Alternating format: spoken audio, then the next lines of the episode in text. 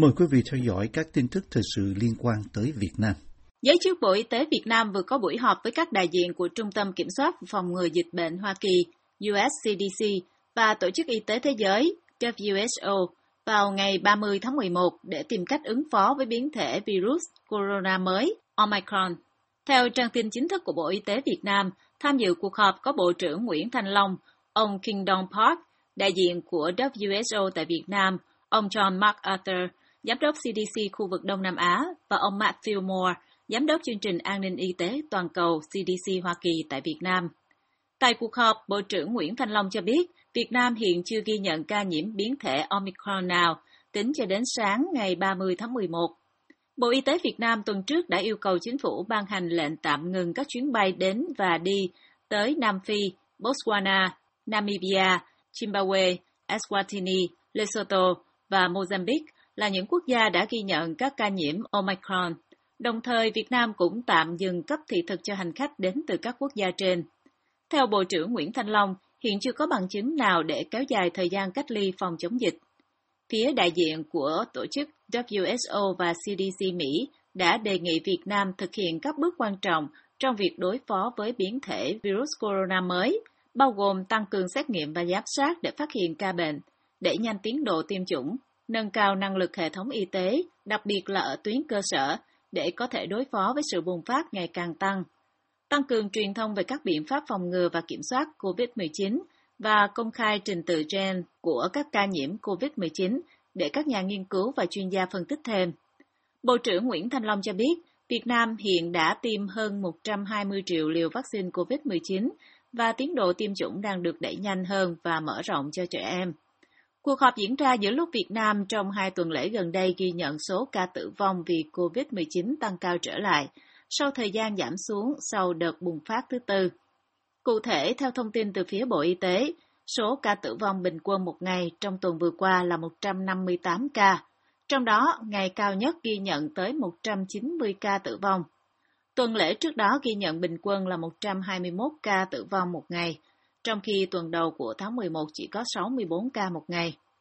Thành phố Hồ Chí Minh hiện vẫn là địa phương có số ca mắc và số bệnh nhân tử vong vì COVID-19 cao nhất Việt Nam, với tỷ lệ tử vong là 3,9%, trong khi tỷ lệ tử vong chung của Việt Nam là 2,1%. Tính từ đầu dịch cho đến sáng 30 tháng 11, Việt Nam có hơn 1.224.000 ca mắc COVID-19, đứng thứ 35 trên 223 quốc gia và vùng lãnh thổ. Trong khi xét về tỷ lệ số ca nhiễm trên 1 triệu dân, thì Việt Nam đứng thứ 149 trên 223 quốc gia và vùng lãnh thổ, với bình quân cứ 1 triệu người thì có 12.419 ca nhiễm. Thêm một trẻ tử vong sau khi được tiêm vaccine ngừa COVID-19 ở Việt Nam, trong khi Bộ Y tế nói hai trường hợp học sinh chết sau khi tiêm chủng trước đó không liên quan đến vaccine. Việt Nam bắt đầu chiến dịch tiêm phòng COVID-19 cho trẻ từ 12 đến 17 tuổi trên toàn quốc vào đầu tháng này bằng vaccine Pfizer, hiện cũng đang được dùng để tiêm cho trẻ em ở Mỹ. Tuy nhiên, đã có hai trường hợp tử vong đầu tiên sau khi được tiêm vaccine ngừa virus corona tại Hà Nội và Bắc Giang vào tuần trước. Trường hợp tử vong thứ ba trong đợt tiêm phòng mới được phát động cho trẻ được ghi nhận ở Bình Phước, theo truyền thông trong nước. Sở Y tế tỉnh này hôm 30 tháng 11 xác nhận rằng một bé trai 12 tuổi ngụ tại huyện Đồng Phú đã chết một ngày sau khi tiêm vaccine COVID-19.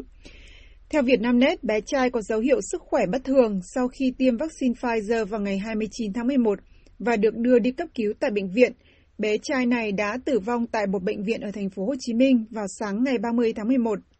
Sở Y tế tỉnh Bình Phước đang làm rõ nguyên nhân tử vong của bé trai này và dự kiến kết quả sẽ được thông báo vào ngày 1 tháng 12.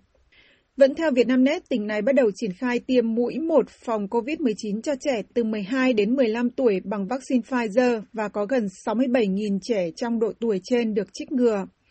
Đối với hai trường hợp tử vong đầu tiên, một nữ sinh 15 tuổi ở Hà Nội và một nam sinh 16 tuổi ở Bắc Giang, Hội đồng chuyên môn về biến cố sau tiêm chủng hôm 30 tháng 11 xác định nguyên nhân dẫn tới cái chết của hai học sinh này không phải do vaccine hay thực hành tiêm chủng. Theo lao động, hai trường hợp này tử vong đều sau khi tiêm mũi một của vaccine Pfizer liên quan đến phản ứng phản vệ độ 4. Hiện tại Pfizer là vaccine duy nhất được Cục Quản lý Dược phẩm và Dược phẩm Hoa Kỳ cấp phép khẩn cấp để tiêm cho trẻ em từ 5 đến 15 tuổi và được chấp thuận hoàn toàn để sử dụng cho những người từ 16 tuổi trở lên. Theo CDC, không có mối lo ngại nghiêm trọng nào về an toàn được tìm thấy trong loại vaccine này sau khi thử nghiệm lâm sàng với hàng nghìn trẻ em. Trung tâm Kiểm soát Bệnh tật của Mỹ cho biết rằng phản ứng dị ứng nghiêm trọng như sốc phản vệ có thể xảy ra sau khi tiêm bất kỳ loại vaccine nào, kể cả vaccine COVID-19, nhưng trong trường hợp này hiếm khi xảy ra. Hiện chưa có trường hợp tử vong nào được ghi nhận tại Mỹ liên quan đến vaccine chống COVID của Pfizer. Bác sĩ Trần Quốc Hưng, hiện đang sinh sống ở Texas của Mỹ, hôm 29 tháng 11 nói với VOA rằng việc bốn học sinh ở Bắc Giang sốc phản vệ và một em đã chết là vấn đề chưa thấy trước đây trên thế giới và lưu ý việc nghiên cứu lại vấn đề bảo quản của vaccine Pfizer. Việt Nam vào tháng trước tiếp nhận 77 trong tổng số 111 tủ lạnh âm sâu do Bộ Quốc phòng Mỹ tặng để bảo quản vaccine chống COVID-19. Trong tổng số hơn 20 triệu liều vaccine mà Mỹ cấp cho Việt Nam thông qua cơ chế COVAX, phần lớn là Pfizer, loại vaccine phải được bảo quản ở nhiệt độ âm 80 đến âm 60 độ C. Được biết, Việt Nam dùng vaccine Pfizer cho chiến dịch tiêm chủng trẻ em từ 12 đến 17 tuổi với mục tiêu trích ngừa phòng COVID-19 cho khoảng 9 triệu trẻ trong độ tuổi này với khoảng 18 triệu liều vaccine. Cũng liên quan đến các trường hợp tử vong gần đây vì vaccine chống COVID-19, Thủ tướng Việt Nam hôm 29 tháng 11 yêu cầu Bộ Y tế và Bộ Công an phối hợp với các cơ quan liên quan để điều tra vụ 4 người chết ở Thanh Hóa sau khi tiêm vaccine Verocell của Trung Quốc. Theo Đài Tiếng Nói Việt Nam, các trường hợp tử vong này được kết luận là sốc phản vệ, Ngoài ra còn có hơn 60 trường hợp bị phản ứng sau khi tiêm loại vaccine này ở Thanh Hóa. Một nữ sinh ở Hà Nội và một nam sinh ở Bắc Giang đã tử vong sau khi tiêm vaccine COVID-19 Pfizer của Mỹ. Tiếp sau vụ bốn công nhân ở Thanh Hóa thiệt mạng sau khi tiêm vaccine Virocell của Trung Quốc. Các chuyên gia y tế cho biết đây là một sự cố nghiêm trọng cần làm rõ để tránh hoang mang cho người dân. Trang VNRS hôm 29 tháng 11 dẫn lời ông Vũ Cao Cương, Phó Giám đốc Sở Y tế Hà Nội cho biết, một nữ sinh lớp 9 huyện Thường Tín tử vong sau khi tiêm vaccine Pfizer, nói rằng hội đồng chuyên môn đang họp chưa kết luận về nguyên nhân. Nữ sinh này tiêm một mũi vaccine Pfizer vào sáng ngày 27 tháng 11 và đến tối thì gia đình đưa đến bệnh viện đa khoa huyện Thường Tín cấp cứu trong đêm do sốt cao, sau đó được chuyển đến bệnh viện Bạch Mai điều trị. Đến sáng ngày 28 tháng 11 thì không qua khỏi. Đại diện Trung tâm Kiểm soát Bệnh tật Bắc Giang cho hay một nam sinh 16 tuổi ở trường Trung học Phổ thông Sơn Động 2 tiêm vaccine vào ngày 24 tháng 11 và ngày hôm sau tử vong do sốc phản vệ. Ngoài ra, ba học sinh còn lại cũng đã có hai em xuất viện, một em vẫn đang điều trị tại Bệnh viện Vạch Mai, theo trang pháp luật online. Trang này dẫn lời bà Nguyễn Thị Thu Hương, Phó Giám đốc Sở Y tế tỉnh Bắc Giang cho biết, sau khi xảy ra sự cố tiêm chủng, Hội đồng chuyên môn đã họp đánh giá sự cố. Bước đầu xác định 4 học sinh bị sốc phản vệ sau khi tiêm vaccine ngừa COVID-19 là do cơ địa. Quá trình tiêm vaccine, cán bộ tiêm chủng tuân thủ đúng quy trình của Bộ Y tế, bà nói. Trước đó, bốn nữ công nhân thuộc công ty giày Kim Việt ở huyện Nông Cống Thanh Hóa chết do biến chứng sau khi tiêm vaccine Virocell mũi 2 ngừa COVID-19 hôm 23 tháng 11, trong khi 11 công nhân khác phải cấp cứu do sốc phản vệ. Hôm 28 tháng 11, Trang Thanh Niên loan tin rằng Thủ tướng Phạm Minh Chính yêu cầu Bộ Y tế chủ trì, phối hợp với Bộ Công an, các bộ, cơ quan liên quan và Ủy ban Nhân dân tỉnh Thanh Hóa khẩn trương điều tra, làm rõ sự việc, xác định nguyên nhân sự cố sau tiêm vaccine phòng COVID-19, nghiêm túc rút kinh nghiệm về vụ việc này. Từ bang Texas, Hoa Kỳ, bác sĩ Trần Quốc Hương nêu nhận định với VOA về các trường hợp tử vong này hơn 60 người uh, bị phản ứng sau khi tiêm cái vaccine ờ, uh, Verocell này ở cái huyện uh, Nông Cống. Thì trong đó có 9 người uh, bị uh, nặng.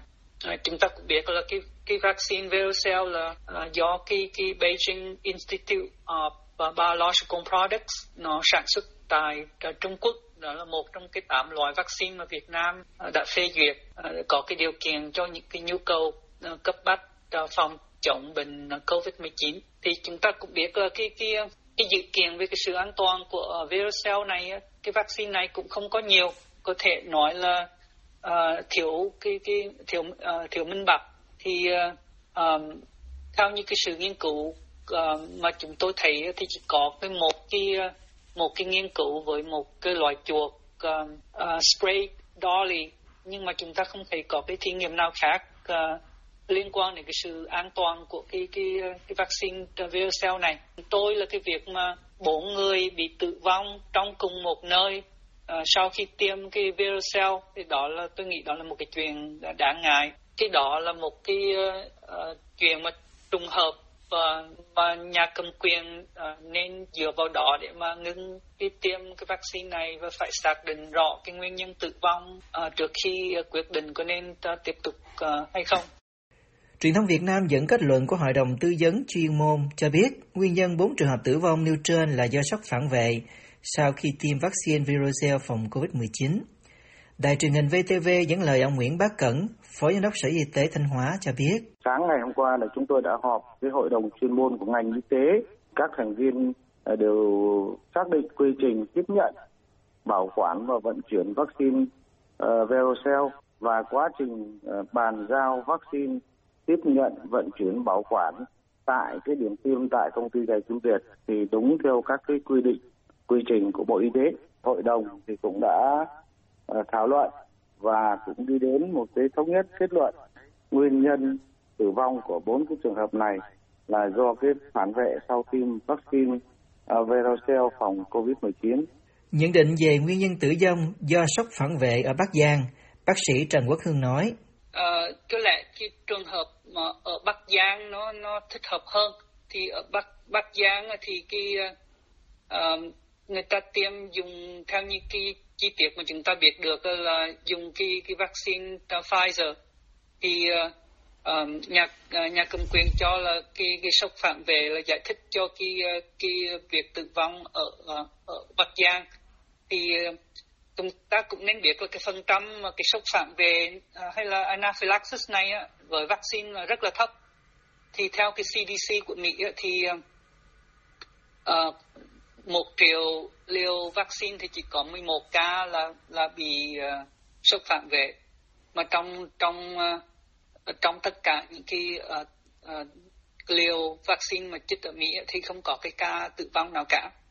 Thành thử việc mà bốn em học sinh tại hai cái trường tỉnh Bắc Giang mà bị sốc phản về và một em chết đó, là một cái vấn đề mà à, chưa thấy trước đây trên trên thế giới. Ngoài trừ ở New Zealand thì có một cái trường hợp nhưng mà cái đó thì uh, um, có thể là nó liên quan đến cái bệnh khác. Nhưng mà cái chuyện mà bốn học sinh mà bị sốc phản về uh, à, thì cái chuyện đó là cái chuyện nó nó hy hữu mà nó chúng ta chưa có thấy. Thành thực đây cũng một cái trường hợp mà cái sở y tế Bắc Giang có lẽ cũng nên nghiên cứu lại cái vấn đề bảo quản cho cái vaccine Pfizer này. Cái việc ờ, bảo quản cho vaccine Pfizer thì chúng ta cũng biết là nó có khả, khó khăn hơn cái việc um, cái hạn sử dụng tối đa là 6 tháng rồi phải được bảo quản trong cái tủ đông ở cái nhiệt độ 80 độ uh, âm cho đến 60 độ âm uh, C đó. Thì uh, rồi 31 ngày ở độ 2.8 độ C sau khi rã đông những những cái điều kiện khác phải bảo quản như thế nào trước khi pha loãng hay là trước khi chích thế này nọ những cái đó là uh, phải uh, phải uh, được uh, uh, thực thi. Còn nếu không thì uh, cái vaccine này có thể nó không có nó không có hiệu lực. Um, thử cái cái đó là cái chuyện mà uh, chúng tôi nghĩ là uh, trường hợp này có một trường hợp khác mà chúng ta uh, cũng phải uh, mong là cái sở y tế Bắc Giang cũng xem lại cái vấn đề lý do tại sao mà ờ, cái nguyên dẫn đến cái nguyên nhân tự ờ, tử vong này. Giáo sư Nguyễn Văn Tuấn từ Đại học New South Wales, Australia, nói với BBC rằng nếu chỉ quan sát vài ca tử vong sau khi tiêm vaccine Virocell thì chưa đủ chứng cứ để nói đến mối liên hệ nhân quả giữa tiêm vaccine và tử vong. Tuy nhiên, ông chia sẻ quan điểm rằng khi có hàng loạt ca tử vong như vậy thì cần ngưng tiêm vaccine Virocell và tiến hành điều tra. Việc hai học sinh trung học tử vong ở Hà Nội và Bắc Giang xảy ra khi nhiều tỉnh thành ở Việt Nam đang cho học sinh ở độ tuổi 12 đến 17 tiêm vaccine để được trở lại trường học, dự kiến vào đầu tháng 12. Các ca tử vong này khiến gia đình và chính các học sinh hoang mang. Tuy nhiên, các chuyên gia cho rằng đây là trường hợp rất hy hữu. Các chuyên gia cho biết, tỷ lệ sốc phản vệ sau khi tiêm vaccine COVID-19 dù có xảy ra, nhưng vẫn ở tỷ lệ rất thấp, cho rằng việc tiêm vaccine trong giai đoạn hiện nay là rất quan trọng. Bác sĩ Trần Quốc Hưng nói, tiêm vaccine là cái chuyện nó nó quan trọng và nó nó giúp uh, kháng bệnh không bị nhiễm bệnh là cái chuyện đó là cái chuyện nó rất là quan trọng nó quan trọng hơn những cái phản ứng mà của vaccine thì cái những cái phản ứng này là nó nó tương đối nó rất là thấp so với những cái tỷ lệ của người bị bệnh hoặc là Ờ, bị chết vì cái ờ, vì covid Vaccine Covivac, một trong những loại vaccine COVID-19 do Việt Nam tự nghiên cứu và phát triển, vừa được tạm ngừng thử nghiệm giai đoạn 3 vì không tìm được đủ số tình nguyện viên tham gia thử nghiệm lâm sàng. Truyền thông Việt Nam dẫn thông tin từ nhóm nghiên cứu vaccine Covivac cho biết vào ngày 30 tháng 11. Covivac do Viện Vaccine và Sinh phẩm Y tế thuộc Bộ Y tế nghiên cứu và phát triển từ tháng 5 năm 2020. Sau khi được Bộ Y tế Việt Nam phê duyệt, Covivac được thử nghiệm trên người từ cuối tháng 1 với giai đoạn 1 thử nghiệm trên 120 tình nguyện viên. Giai đoạn 2 bắt đầu từ giữa tháng 6 với 375 tình nguyện viên. Giai đoạn 3 dự kiến sẽ được thực hiện vào cuối năm nay, với yêu cầu phải có khoảng 4.000 tình nguyện viên tham gia thử nghiệm. Tuy nhiên, VN Express dẫn lời đại diện nhóm nghiên cứu cho biết, hiện rất khó để tìm được địa phương có vài ngàn người chưa tiêm vaccine COVID-19 và đủ tiêu chuẩn tham gia thử nghiệm lâm sàng. Chính vì vậy, nhóm này phải tạm ngừng thử nghiệm giai đoạn 3 để tìm phương án khác. Vaccine Covivac được bào chế theo công nghệ truyền thống, sử dụng virus bất hoạt để kích hoạt phản ứng miễn dịch trong cơ thể người. Vào đầu tháng 8, Hội đồng Đạo đức trong nghiên cứu y sinh học quốc gia của Việt Nam đánh giá Covivac an toàn và sinh miễn dịch, nên chấp thuận cho chuyển sang nghiên cứu ở giai đoạn 2. Ngoài Covivac, Việt Nam còn 4 công ty đang thử nghiệm và chuyển giao công nghệ vaccine COVID-19, trong đó, ứng cử viên sáng giá nhất của Việt Nam là vaccine Nanocovax do công ty Nanogen nghiên cứu. Vào thời điểm Việt Nam rơi vào đợt bùng phát COVID-19 thứ tư hồi đầu năm nay, Việt Nam cho biết Nanocovax dự kiến sẽ có mặt trên thị trường vào quý tư năm nay và đưa vào sử dụng vào năm 2022. Tuy nhiên cho đến nay, Nanocovax vẫn đang được nghiên cứu lâm sàng giai đoạn 3. Ngoài các vaccine tự bào chế, hiện Việt Nam cũng đang tiếp nhận chuyển giao công nghệ và sản xuất vaccine COVID-19 từ các nước, trong đó có vaccine ARCT-154 do tập đoàn Vingroup tiếp nhận chuyển giao công nghệ từ Mỹ, vaccine của công ty Shionogi Nhật Bản đang được thử nghiệm, vaccine Sputnik của Nga do Vabiotech tiếp nhận chuyển giao công nghệ và sản xuất với quy mô khoảng 5 triệu liều một tháng. Tập đoàn lớn nhất Việt Nam Vingroup đang đàm phán với các nhà đầu tư toàn cầu để huy động khoảng 1 tỷ đô la vốn chủ sở hữu cho công ty sản xuất ô tô của họ, theo ba nguồn tin riêng của Reuters. Chiến dịch thu hút vốn được phát động khi VinFast, hãng xe ô tô của Vingroup, đang đặt cược lớn vào thị trường Mỹ, nơi họ kỳ vọng rằng những chiếc SUV chạy bằng điện và một mô hình cho thuê pin sẽ đủ sức hấp dẫn người tiêu dùng trước sự cạnh tranh của các hãng tên tuổi như Tesla và General Motors. Nếu thành công, theo Reuters, cuộc gọi vốn tư nhân của tập đoàn thuộc về tỷ phú giàu nhất Việt Nam Phạm Nhật Vượng có khả năng sẽ là lớn nhất ở Việt Nam trong việc thu hút các nhà đầu tư tới Đông Nam Á, khu vực mà những gã khổng lồ về dịch vụ xe công nghệ và giao hàng như Grab hay GoTo đã huy động được hàng tỷ đô la. Các nhà đầu tư mà Vingroup đang đàm phán gồm có Quỹ đầu tư quốc gia của Qatar và BlackRock, một tập đoàn quản lý đầu tư đa quốc gia của Mỹ có trụ sở New York, theo Reuters. VinFast vừa cho ra mắt hai mẫu xe SUV chạy bằng điện tại triển lãm xe hơi Los Angeles Auto Show hôm 18 tháng 11 trong một chiến dịch quảng bá rầm rộ và thu hút được sự chú ý của truyền thông quốc tế. Tại triển lãm kéo dài 10 ngày, hãng xe non trẻ của Việt Nam đưa ra hai mẫu SUV điện mà Tổng Giám đốc VinFast toàn cầu Michael Loschala, từng là CEO của tập đoàn Volkswagen, nói rằng để truyền cảm hứng cho khách hàng cùng bứt phá giới hạn và chung tay vào cuộc cách mạng xe điện để đẩy nhanh các giải pháp giải quyết khủng hoảng khí hậu. Một trong các nguồn tin của Reuters nhận định rằng xe điện là chủ đề của năm và thu hút sự quan tâm của các nhà đầu tư. Vingroup đang thương thảo về việc huy động vốn trước kế hoạch niêm yết đầu tiên tại Mỹ của VinFast vào đầu năm sau. Các nguồn tin cho Reuters biết, nhưng từ chối nêu danh tính vì các thương thảo vẫn đang tiếp diễn. Các nguồn tin này cũng cho biết rằng Vingroup đang thương thảo với các công ty đầu tư tư nhân và có thể hoàn tất thỏa thuận gọi vốn tư nhân sớm nhất là vào tháng tới. Vingroup đang trong quá trình đàm phán sâu hơn với công ty cổ phần nhà nước của Cara, gọi tắt là QIA, hiện có quỹ tài sản quốc gia trị giá 300 tỷ đô la và đang đa dạng hóa các khoản đầu tư từ các thị trường cốt lõi của Mỹ và châu Âu sang châu Á, theo các nguồn tin của Reuters. Trong khi đó, BlackRock là công ty quản lý tài sản lớn nhất thế giới. Vingroup từ chối bình luận trong khi QIA và BlackRock không phản hồi yêu cầu bình luận của Reuters. Đầu tháng này, giám đốc điều hành của VinFast nói với Reuters rằng công ty có kế hoạch niêm yết tại Mỹ trong vòng vài năm tới nhằm gia nhập danh sách ngày càng dài các công ty khởi nghiệp xe hơi điện, hiện đang tận dụng triệt để sự nhiệt tình của các nhà đầu tư và vốn được huy động.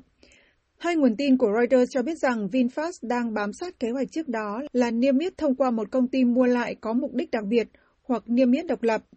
VinFast được thành lập vào năm 2017 và đang sở hữu tổ hợp nhà máy sản xuất ô tô có quy mô hàng đầu tại Việt Nam. Hãng đã mở rộng hoạt động tại các thị trường Bắc Mỹ và châu Âu. Hai dòng xe điện thông minh mới được VinFast ra mắt, dự kiến sẽ được chính thức mở bán trên toàn cầu vào nửa đầu năm sau.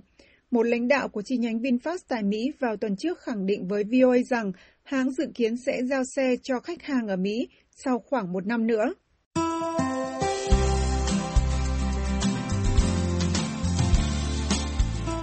Buổi phát thanh Việt ngữ buổi sáng của đài VOA xin được kết thúc tại đây. Tấn Chương cùng toàn ban Việt ngữ xin kính chào quý khán giả.